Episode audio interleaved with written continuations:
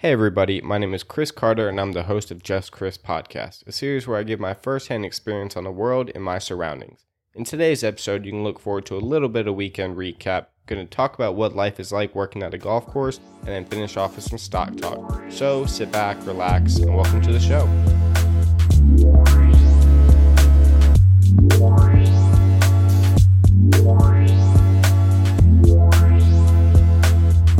Hey, what is up everybody? I hope everyone's doing well this week. It is Tuesday as I'm releasing this episode. However, it is Sunday as I'm recording this episode, so the end of the weekend.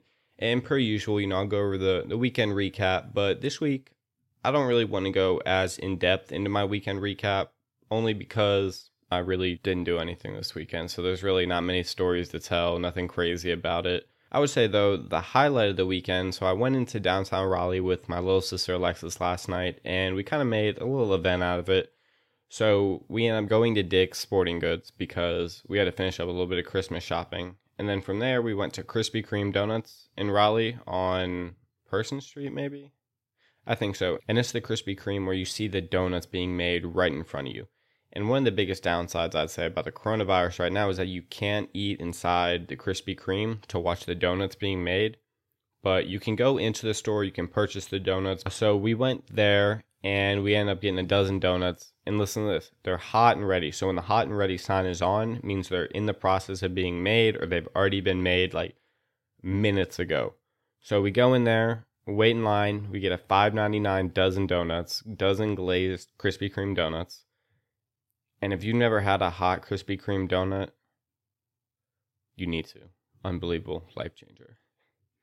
And we did that, and I was actually looking forward to getting coffee while we were there because it was pretty cold outside, and we had a couple other plans to do outside later that evening. And when we went up to the register to pay, I asked for the specific coffee, and they're like, oh, all of our coffee machines are down. This ain't McDonald's. Coffee machine can't be broken right now.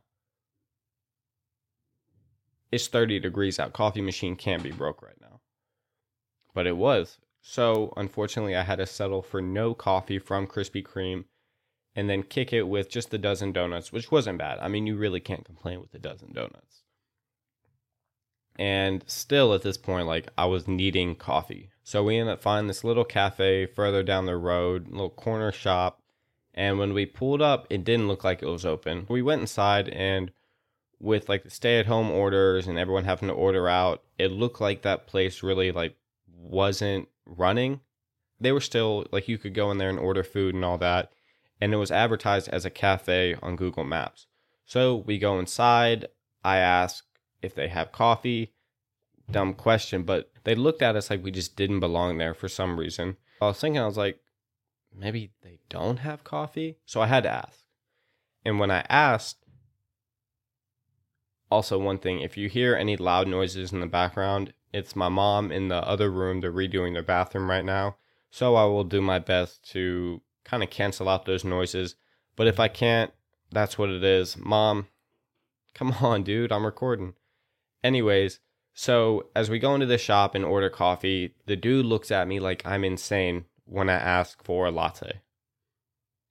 And it's a cafe. And he looks at me like they don't know what I'm talking about. He's like, oh, latte. Yes, latte.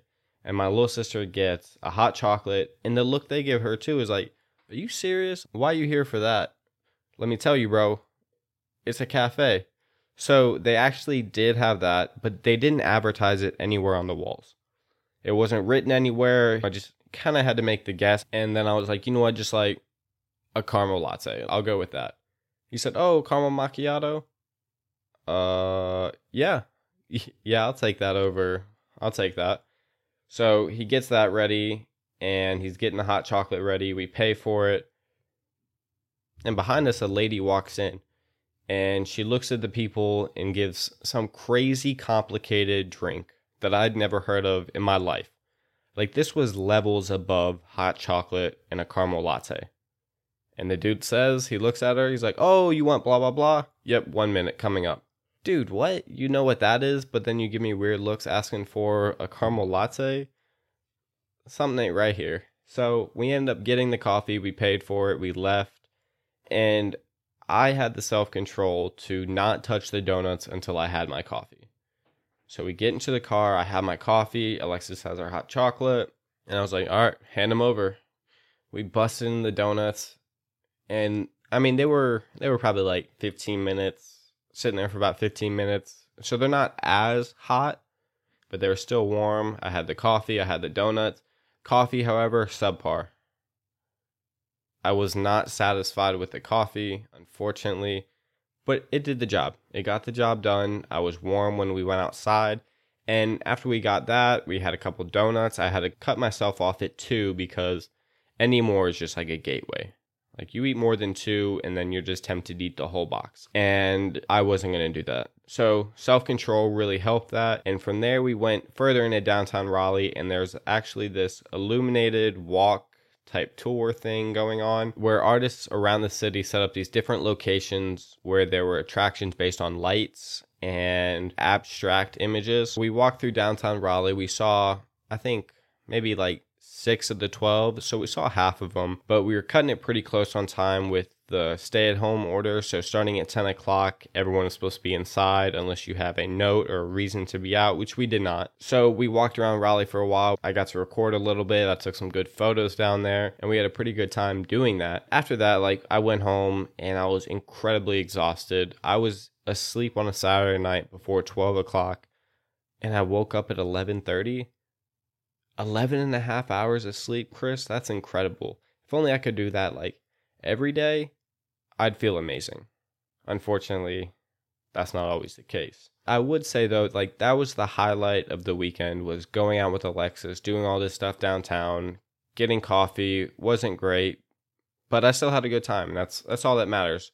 And that was the first time I'd gotten to spend a lot of time outside of just being at home with the family, with Alexis. And we hadn't gone into downtown Raleigh in a while, so it was cool actually being able to do that, actually being able to see those attractions and illuminated walk that downtown Raleigh had set up. But outside of that, I didn't do anything the rest of the weekend. I mean, you kind of know how it goes. But one thing I would like to highlight on to replace the weekend recap is kind of how work has gone this past week. And I would say it's been kind of enjoyable for the most part.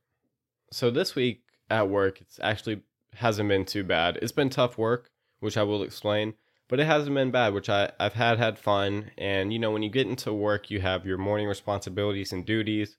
And then once those are finished up, that's when we go into the more in-depth work, tougher work, things to really improve the course or things that are on the agenda to get done.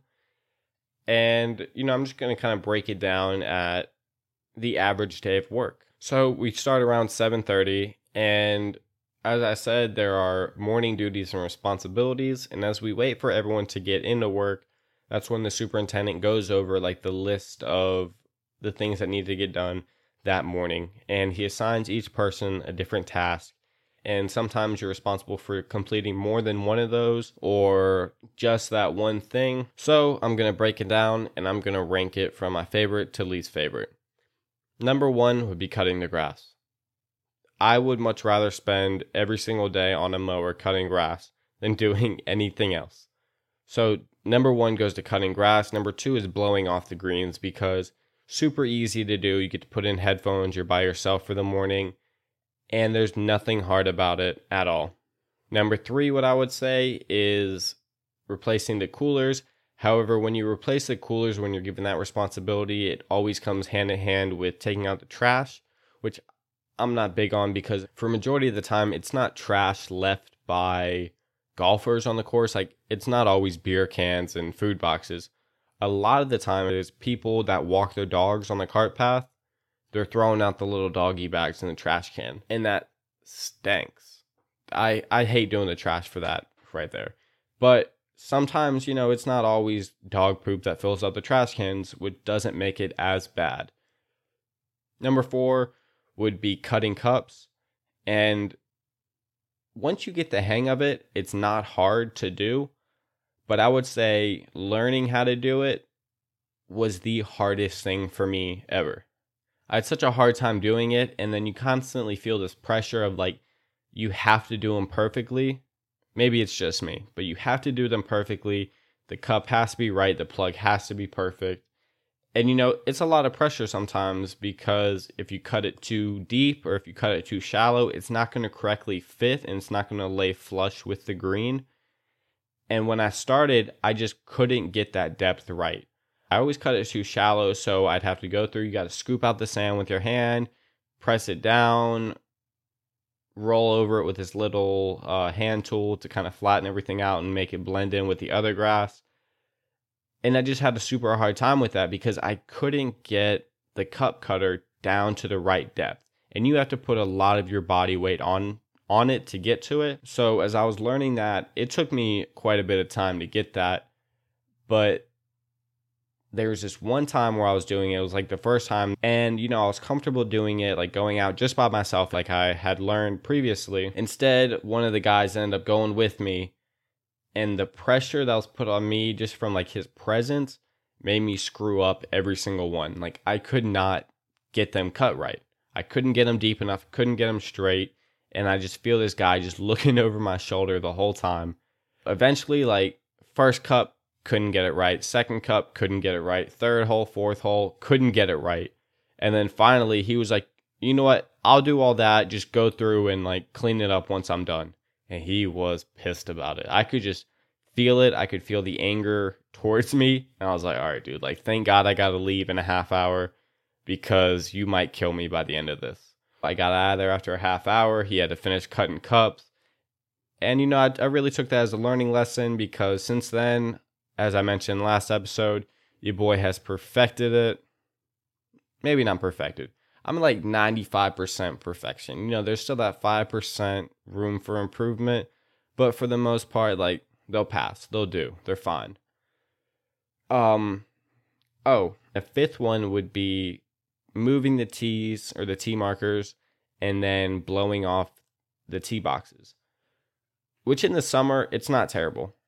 However, in the winter, when the grass is cold and wet, your feet get soaked, your hands are freezing, water gets through your gloves, and it's the worst experience ever because nothing is worse than cold hands very beginning of the day. And before I got new boots, my old boots would leak water, and it would be like 9 o'clock, and I got wet socks. And I still have 6-7 more hours at work. And I'll tell you, I hate nothing more than wet socks. I mean, walking through the kitchen, I've been dealing with this a lot lately because Alexis's new puppy learn how to use the ice dispenser on the fridge.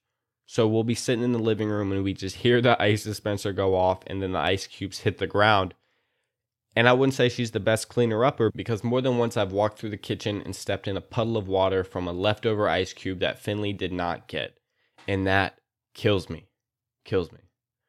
As I was saying, wet boots, wet socks by 9 o'clock in the morning. And when I got new boots, that actually kind of changed the game, waterproofed them, everything was straight. But that's the last, like my least favorite morning responsibility, duty thing to do. Just because I hate being wet. Given I was a swimmer, like I should be used to like being in the water, which I'm fine with. I'm fine getting in the water and everything. But the difference is getting in the water in a bathing suit or getting wet in a bathing suit and getting wet when you're wearing regular clothes. There's a huge difference there. So that's what kind of gets on my nerves the most about being wet outside of the pool is having wet, dry clothes, if that makes sense.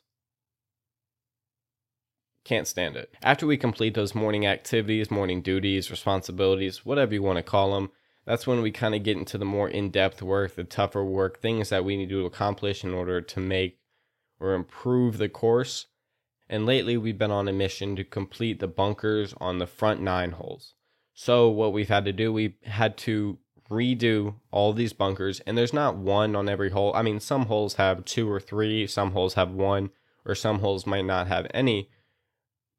But it's a pain in the butt sometimes, and I'm going to walk you through kind of the process of it, what it takes to redo a sand trap and get it to how it looks today, how it's looking now. And I'd say it's looking pretty PGA like, pretty similar, because your boy does a killer job along with a couple other coworkers. I'm not going to take all the credit for it, but it kind of goes like this. Before we redo the bunkers, a lot of the sand has already been washed away, broken down, so there's really not much sand that we have to dig through.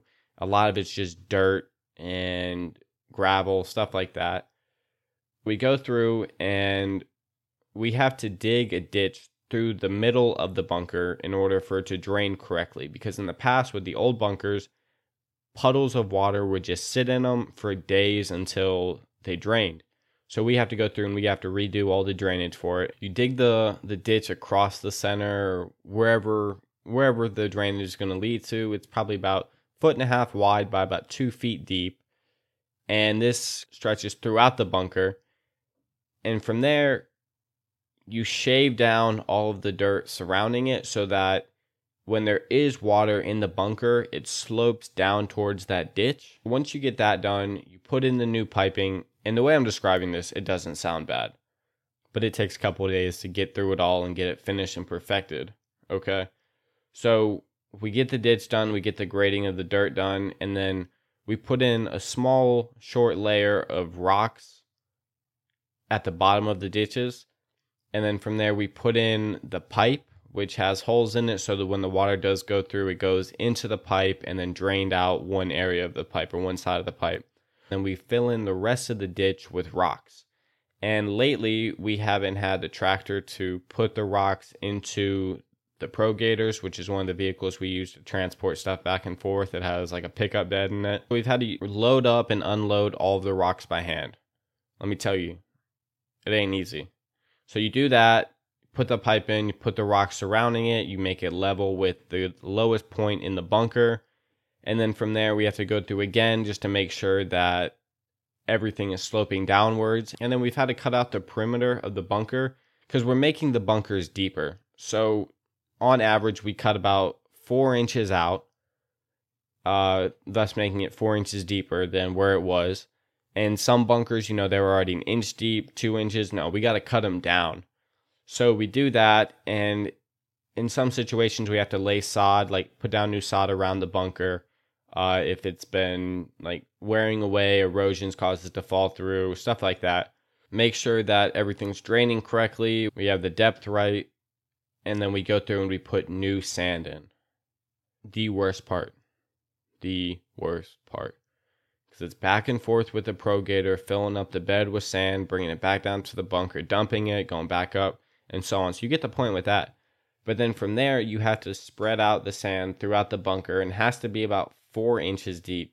And you have to constantly check the depth of it using the opposite side of the rake. And that gets old after a while because there comes a point where you're just worn out. You're tired of shoveling sand, tired of getting it all level. And I don't know why it took us so long, but we just recently started using the Sand Pro, which is the equipment, the machine that we use to re-rake the sand traps and shuffle around the sand. And it has like a shovel attachment on the front. I don't know why we just thought of it, but we now use that to spread out the sand, which has made 1,000 times easier and much quicker to get through with it. But still, like, you have to go through and fill up the entire bunker before you can start using the Sand Pro. And that takes time. I mean, last week when we were doing it, we were told that, it's not going to take long to complete it. It's not going to be too bad. And then we get to it, and the sand takes the longest part. Longer than digging the ditches, longer than loading in the rocks, longer than putting the new pipe in. And then once you get all of that completed, like I said, you take the Sand Pro, you go around, level everything out, and you have to spray the sand down with water. But in the case of last week when we did the bunker on number 2, it rained the next day, so we didn't have to go through and do that, which was great because I was ready to get out of there. What we had anticipated being done by like 2:30, 3 o'clock, we were there till 4:30. Which I don't mind. I mean, a 10 and a half, 11-hour day sometimes. But like, I would say the worst part of it is not knowing when you'll finish. So it was last Tuesday, and I anticipated to get out around 2:30, 3 o'clock because I had to make a call with someone. And then I had to finish editing the podcast, which I did get done. If I were to have known sooner, like, we're going to be here till dark, I could have planned other things. You know, I could have scheduled things later than what they were.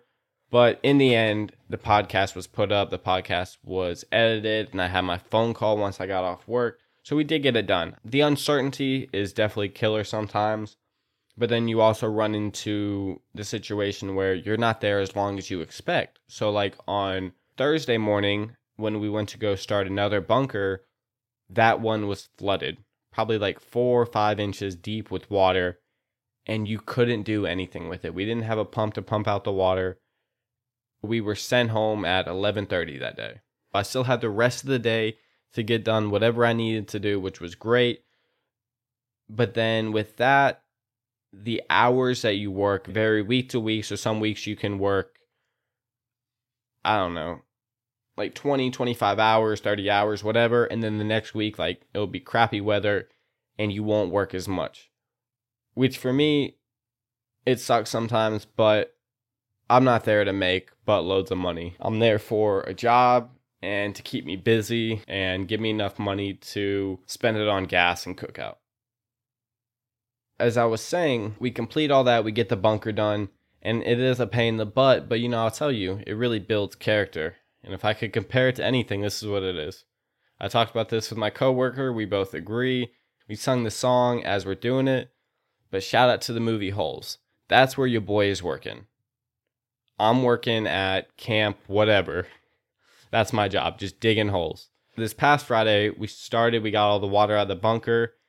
And then we run into the problem where the clay is so thick, like it's not permeable at all. No water flows through it, which is why we had the problem of the flooding of the bunker. What we had to do, we had to go through and extend the ditch further out past the bunker.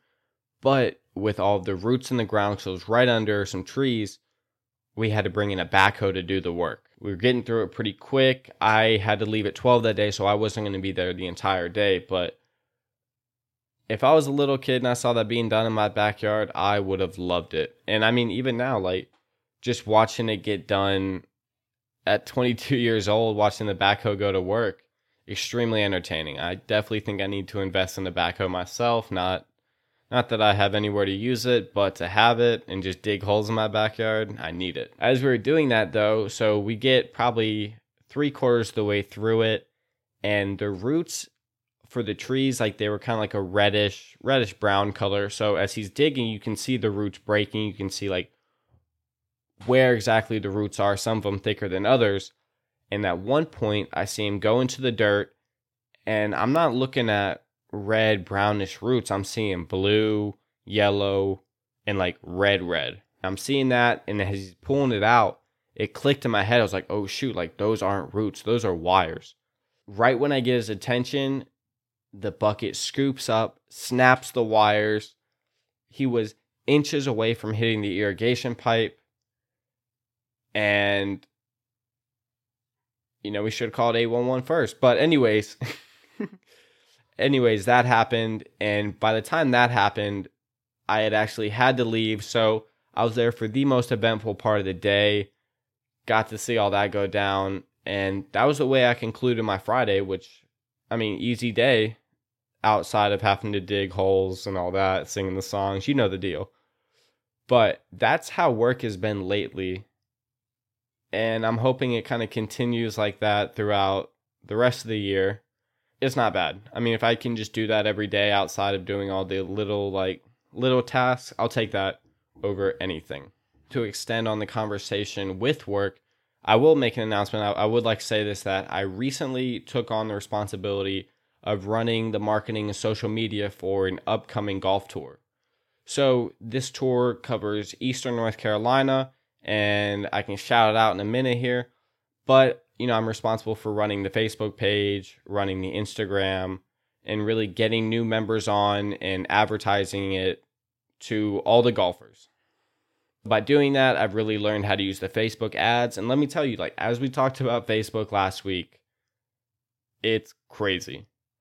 When you create an ad and set your target audience, I mean, you can go through like your typical demographics of like age groups, their background, education. Like, there's so many different choices to choose from when it comes to who exactly you want to target and how you want to get to it. For example, if I just want to target 65-year-olds who graduated from NC State that live in one specific area, say they live in one specific neighborhood, I can do that.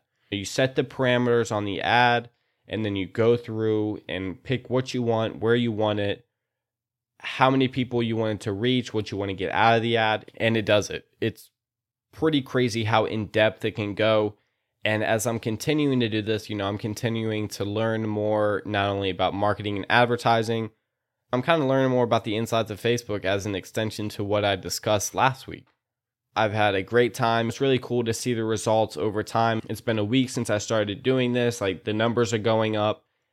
And for the people that I'm working with, the guys that I'm working with, you know, they're older and they don't quite get the grasp on social media and technology as much as I do. So to go through and explain this stuff to them, it's so funny. It's so funny to do. I mean, if you guys are listening, shout out. But I really think it's going to be a cool opportunity to do this, not only working for this tour, but, you know, the benefits I'll get out of it, because I will get the opportunity to play in all of these different tours, get to play all these new courses, which I'm incredibly excited for.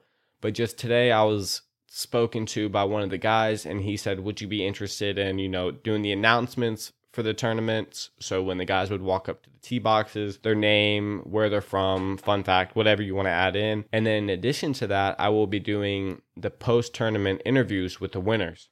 And I'm stoked about that. I'm super excited because, as I mentioned in, you know, the earlier episodes, that I'm looking to improve, like, my interviewing skills. And I'm incredibly excited for it because I get to do that. So as I mentioned earlier, my mom is in the other room working on her bathroom. And she just texted me. She said, you need a pop-in guest. In the meantime, though, a little shout-out to the homie. I mean, as I said, biggest supporter, biggest fan, always there for me. You're going to go through and listen to this, Mom, let you know I love you. And, yeah, you know, I just got to gas her up a little bit. Oh, here she comes. I hear it. Ladies and gentlemen, as I told y'all, number one fan, got my man's, Mary Carter. Mom, what's up? How are you? Hey, how are you, Chris? Good. We're chilling here in the new, in quotes, office. Gabby's not a fan of that term. But, yeah, we're going to get it redone soon. But I was, as I said in the podcast, that you were in the separate room making all the loud noises. No, that was Dad. Oh, that was my dad. So shout out my dad making all the loud noises. He'll hear that, too. Silent painter, minus falling down and taking out the towel rack. let's not talk about that. All right, she is left. Now I can go back talking smack about her. Anyways, as I was saying before, you know, special guest popped in.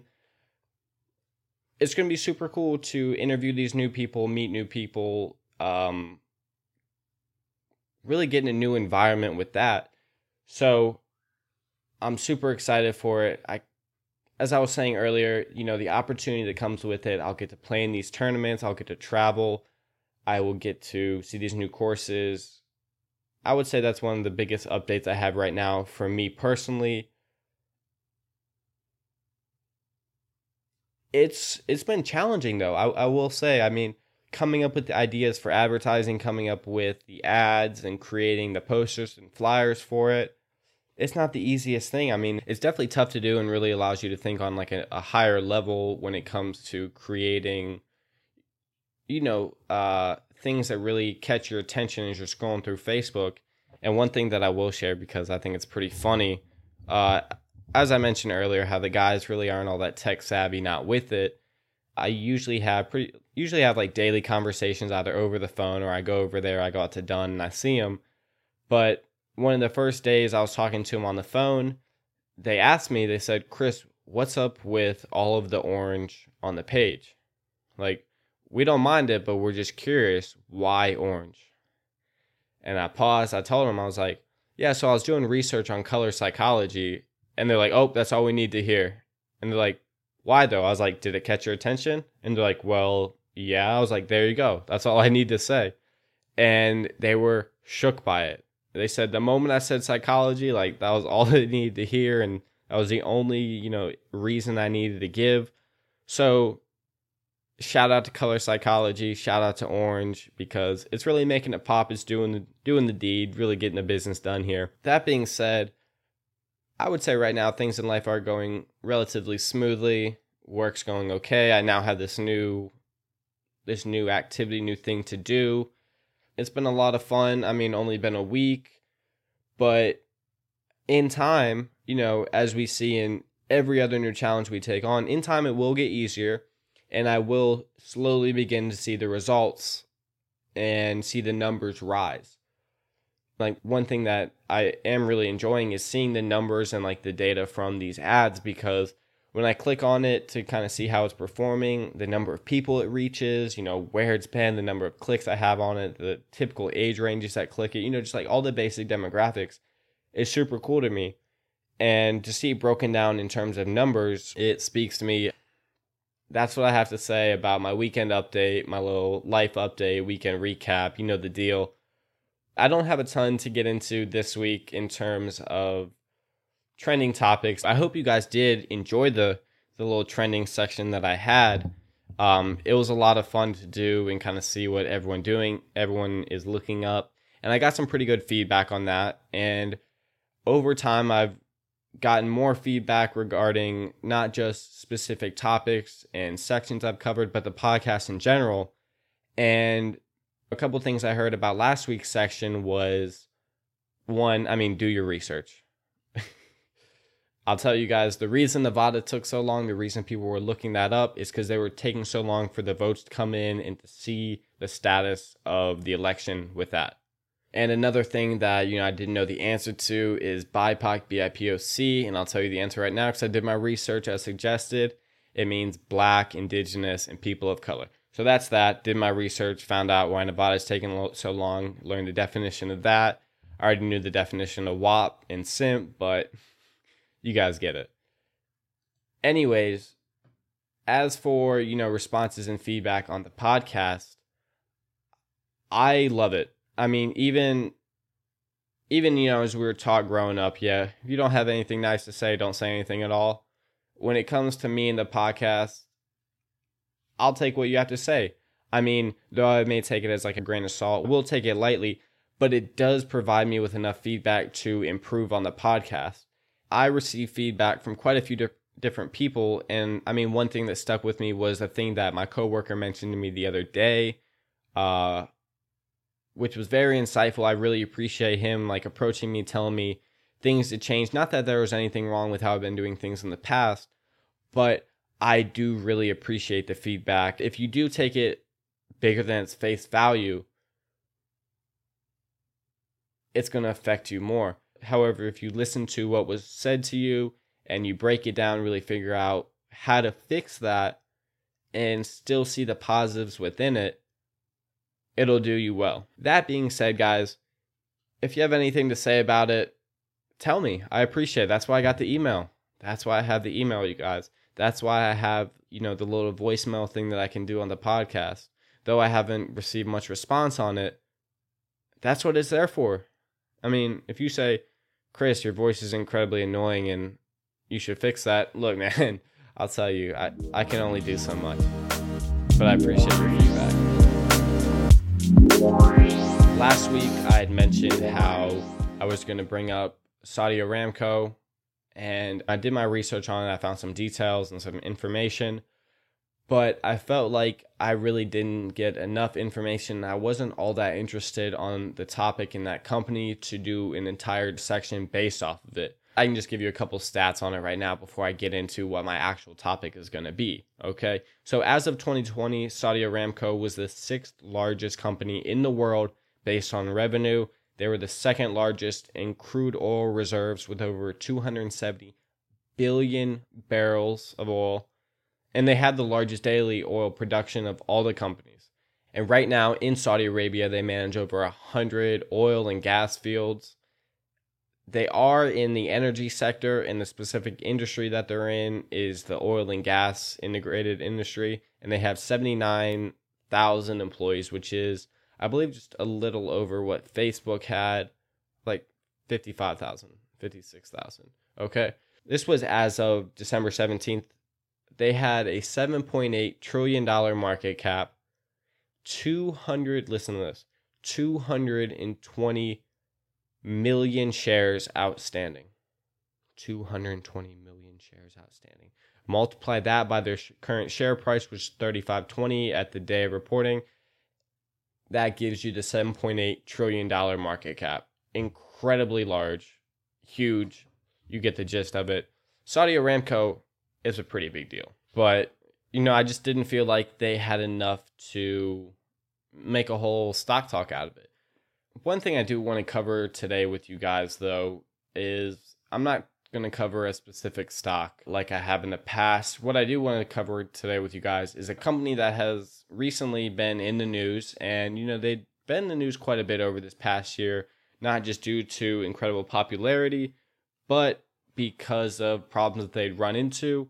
And that company, you guys, today is a private company based out of Menlo, California, where Facebook is. It's Robinhood, the very simple app to use for trading on all mobile devices, which is incredibly popular amongst the younger generation and makes investing easy as pie. The thing that Robinhood goes by and the reason for its name is pretty interesting, because Robinhood that we all know took from the rich and gave to the poor. The app Robinhood, their company is kind of based on providing everybody access to financial markets and not just the rich. So in the past, investing wasn't just an everybody activity. Not everybody had simple access to use it, and it was primarily the wealthy, higher class individuals. Now, however, that's not the case. Everyone now has skin in the game for this. Everyone has access to the financial markets. Everyone can invest if they would like to. And it's quite simple and quite easy to do. There are some downsides to it, though, which we will get into. But to provide you guys with a little bit of background, as I mentioned, it was based out of Menlo, California, which is the same location as Facebook. They are a private company, which were founded 7 years ago on April 18, 2013. And the individuals that did discover Robinhood were two people, so it wasn't just one person. It wasn't just like a Mark Zuckerberg or Zark Muckerberg, you know. It was two people, and they're co-CEOs, and that's Vladimir Tenev and Baiju Bhatt. As we know, Robinhood's a stockbroker electronic trading platform known on all mobile devices. And just in 2020, we saw that their revenue was $180 million. $180 million. And, you know, it wasn't like a steady increase over time throughout the months of 2020. At a point in time in the earlier months of 2020, it doubled.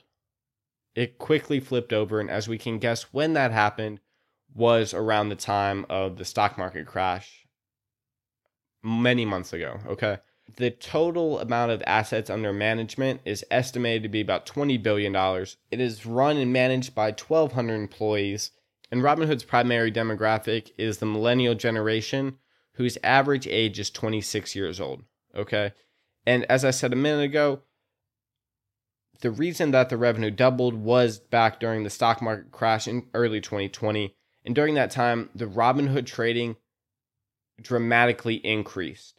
One thing that can be contributed to this crash was the rise in new traders, specifically Robinhood traders.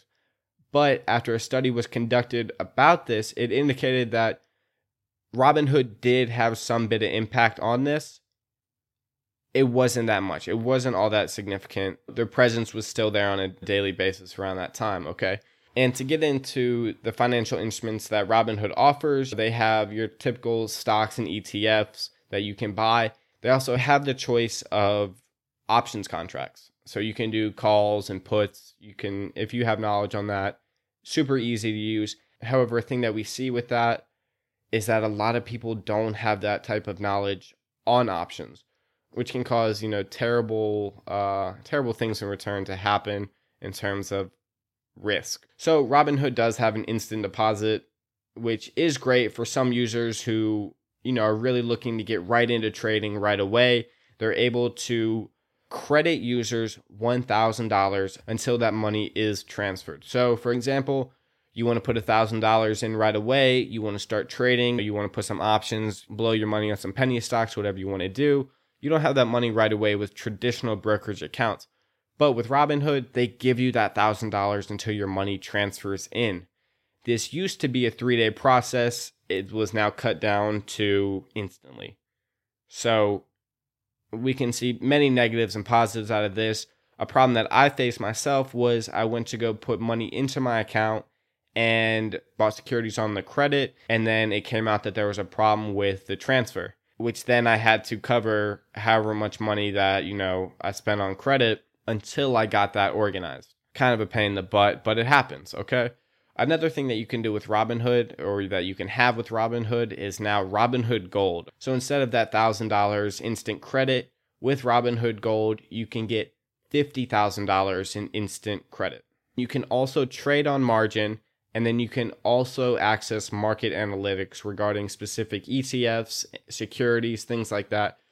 Gives you more information that you wouldn't traditionally get. One thing that you can do with Robinhood, which we're now beginning to see with other brokerage firms, is that you can receive free stocks when you share a specific link for somebody to use Robinhood. For example, I want to send my mom a link to join Robinhood. You know, she joins, she registers using my link. I then get a free random stock. I mean, it can be anything from something incredibly cheap to something, you know, pretty high value. In addition to that, not only do I receive that free stock, but my mom also gets the opportunity to get a free stock as well. And it's not guaranteed to be the exact same as what I got, still a free stock. Another thing that you can do with Robinhood, which, you know, we've really seen to come up these past 5-10 years, is you can trade cryptocurrency. And shout out to Bitcoin right now for really going through the roof. Currently kicking myself for not putting money back in a while back. Anyways, you can trade crypto on Robinhood. However, it's not offered in every state. So I had friends when I was up at school who were West Virginia residents. They weren't able to trade crypto like I was, having a North Carolina address. Lastly, one thing that Robinhood offers is that you now have the option to open a checkings and savings account with a debit card through Robinhood. You have an annual interest rate of 3%. Quick little conclusion on that. Robinhood definitely has its benefits. Robinhood definitely, you know, provides you with incredibly easy access and gives you the opportunities to put money in the bank by things like crediting your account up to $1,000 or giving you free stocks. However, it's not all sunshines and rainbows with Robinhood. They have had their fair share of controversies, similar to Facebook and similar to other large companies. You know, Robinhood ain't the best out there when it comes to this. In October of 2018, there was a situation where there was a problem with the payment for order flow, which refers to the compensation that a broker receives, not just from its client, but from a third party that wants to influence how the broker routes client orders for fulfillment. Wall Street Journal found that they were taking more cash for orders than their rivals, than, you know, the people that they were directly competing with, up to a 60-1 ratio. They were taking more cash for making or for opening a specific position than TD Ameritrade would charge you for.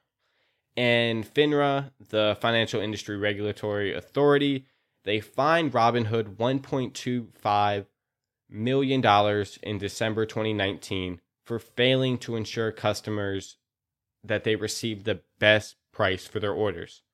They were fined because they withheld information on this. Have we seen this before? Yes. Have we seen what I'm about to cover before too? Yes.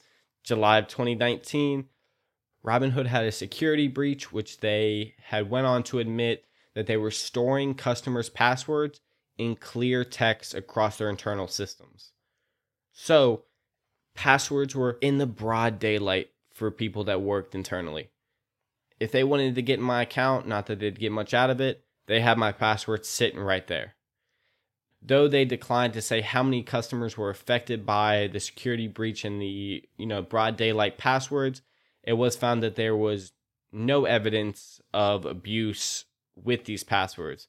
However, in 2020, Robinhood went on to admit that almost 2,000 accounts were compromised during this hacking spree, who actually siphoned funds out of customers' accounts. So they went through and they spent their money from the passwords sitting in broad daylight.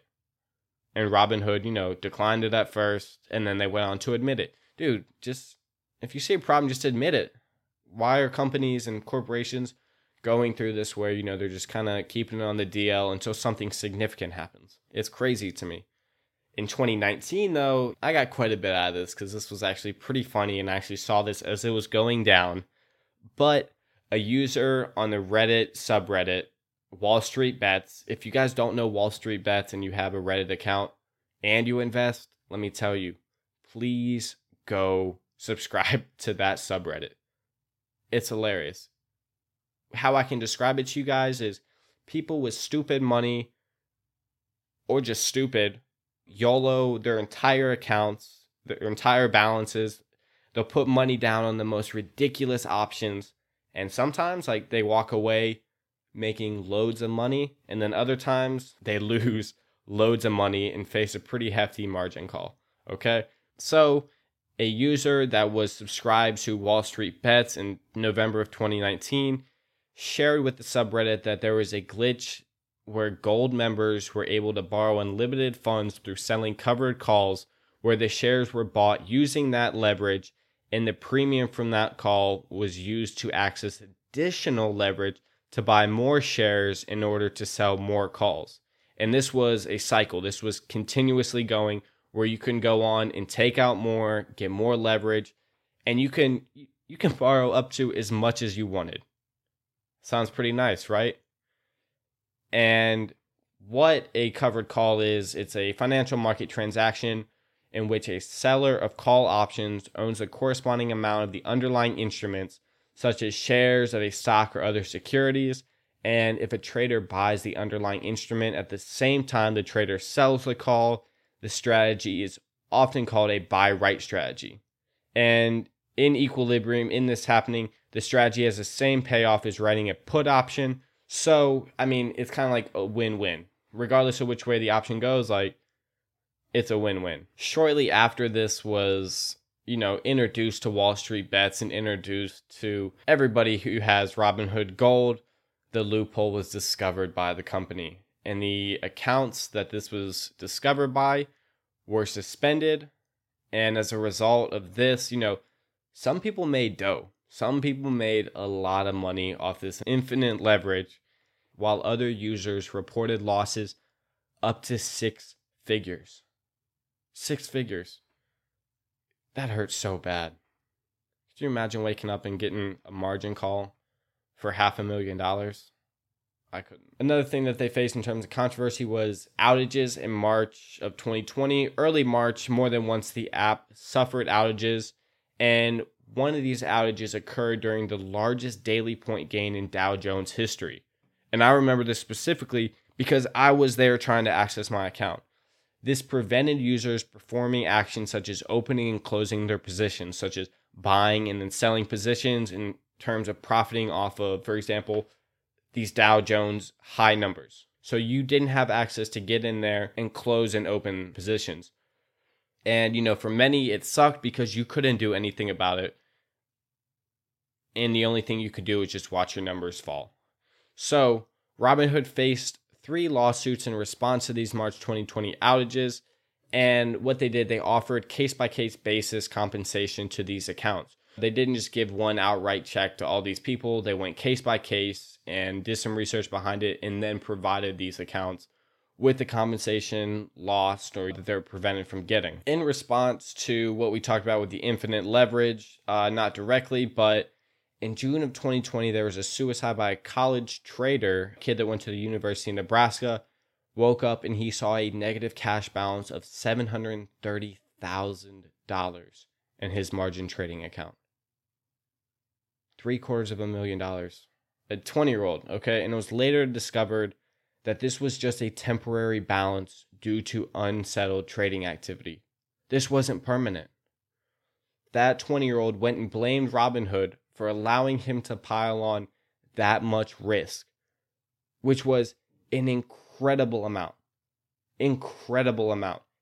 And as I said last week, they make trading so easy. So easy that it's like gambling. Robinhood promised to consider additional criteria in education for customers that were seeking level 3 options. And this allowed traders to create positions whose values exceeded their account values. But in order to qualify for that, you have to provide how much information you know regarding options, and then you have to be approved by Robinhood, which in my experience, it's incredibly easy. You get on there, you answer yes to a few questions, and then bam, you're creating positions And like I said, in response to this, they promised to consider additional criteria. So you had to qualify for this, and they also were to provide education for those customers wanting to do that. As for the next problem that we saw was in September of 2020, the SEC probe on selling client orders, and it was reported by the Wall Street Journal that Robinhood was under an SEC investigation for failing to disclose selling clients' orders to high-speed trading firms. And they faced a potential fine, in which just days ago, they settled with the SEC on a $65 million fine. A day before this settlement, on December 16th, there was gamification in Massachusetts, where Massachusetts Securities Division filed an administrative complaint alleging the violation of state securities by marketing itself to Massachusetts investors without regard for the best interests of the customers and the investors of Massachusetts, thus failing to maintain the infrastructure and procedures necessary to meet demands of its rapidly growing customer base.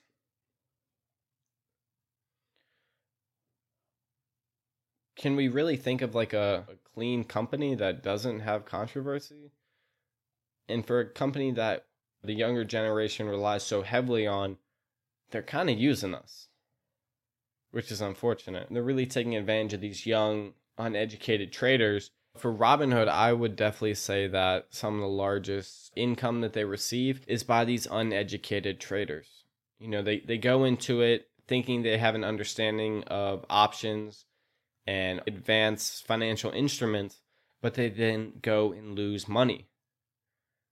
I mean, for the average person, like, they're not going to know exactly how to, like, set up an option. Like, they're not going to know how to do calls and puts on a company and, you know, the strike price, expiration date, all that. Like, it's not basic knowledge, and it takes, even me today, like, I am not 100% on how to properly trade options. Though I do have an understanding of it, I don't feel all that comfortable, such as taking out a $250,000 option position, okay? Like, I'm not that confident. That's an incredible amount of risk that I'm really not willing to take. And for these people who are uneducated about it, they're not really aware of the risk that they're taking on. With Robinhood, I do think that they are a good company. Like, I really think they have brought a lot of interest to the markets and really opened young investors' eyes to the markets. But there are a lot of problems that they have as well. And as I mentioned at the beginning of this, doing some research behind Robinhood and transitioning out of Robinhood, because I haven't been the biggest fan of Robinhood and using Robinhood. Like, it's incredibly easy to use, yes. But, like, for example, like back in March of 2020, I was extremely frustrated during those outages because I just wanted access to my account, which I couldn't get. And, you know, for the people considering leaving Robinhood, you do have the option to transfer your positions out.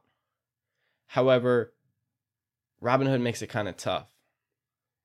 To transfer any positions, whether you want to transfer your entire portfolio or just partially transfer, you have to pay $75 to do that. In addition to paying that fee, you must have a $500 value in your account. So if your positions are less than $500, just don't even consider it. Another thing is that they can't transfer fractional shares. So for the people that have a fractional share of Tesla, sorry, bro, but like you're not getting that 0.008% of that Tesla share in your new account. Sorry, bro, it's not happening. You're not getting Amazon either. You have to have the entire share for it to be transferred, which sucks sometimes. But fractional trading now becoming extremely popular. More brokerages are taking this on where they are offering fractional shares, which is great because it allows more people to have access to large name companies, big blue chip companies. It's tough because if you don't have, you know, $75 to transfer your positions, you don't have $500 in your account, and you do have fractional shares, you're really stuck between a rock and a hard place because you can liquidate your entire account and take out that money and suffer a loss. You can stay with Robinhood, or you can fork over the cash and grow your account to $500 or more. And that's tough for a lot of people. I'm kind of considering the entire liquidation of my portfolio, though I don't want to, you know, I'm not a big fan of it. I do want to get out of Robinhood. And I will say this, you know, before we conclude it, is that I'm not registered as a securities broker or dealer or any type of investment advisor, either with the U.S. Securities and Exchange Commission or any state securities regulatory authority. I am not licensed nor am I qualified to provide any investment advice. So please take note of that. Being said, I'm here to give you the background on it and then maybe share a little bit of my 2 cents. So do what you want with this information and, kind of make your decisions and your actions based off of this information in addition to your own research, but don't solely rely on, my information only. If you're considering a large position change or considering transferring to a separate brokerage, do your research. Look into it outside of just what I'm rambling about. And that's what I have today for Stock Talk. So guys, I appreciate you listening to that. If you have any questions regarding Stock Talk, you know how to reach me. Call me, beat me if you want to reach me. Like, you know the deal. Ladies and gentlemen, we have reached the end of yet another episode. It's incredibly unfortunate. I'm sad we've reached this point, but your boy puts out a new episode every Tuesday. Every Tuesday. It's that easy. Just tune in every week. There's guest episodes. The bonus episodes put up every now and again. Keep an eye out for it. Subscribe. While we're already on the topic of subscribing, you might as well rate. You might as well leave a review. And then you might as well just share with your boy. Share it with your friends, your mom, your dad, your investment advisor. Shoot, get my name out there, and I appreciate you guys listening. So, as always, you know how to get a hold of me. One quick little update, guys. The website is looking good so far. The website's looking nice. I'll be up with that soon enough before you guys know it. Incredibly excited for that. So, keep an eye out for that, guys. Keep an ear open for that. I appreciate you guys listening. I appreciate you guys tuning in week after week. I love you all. But, stay tuned and y'all take care. See y'all.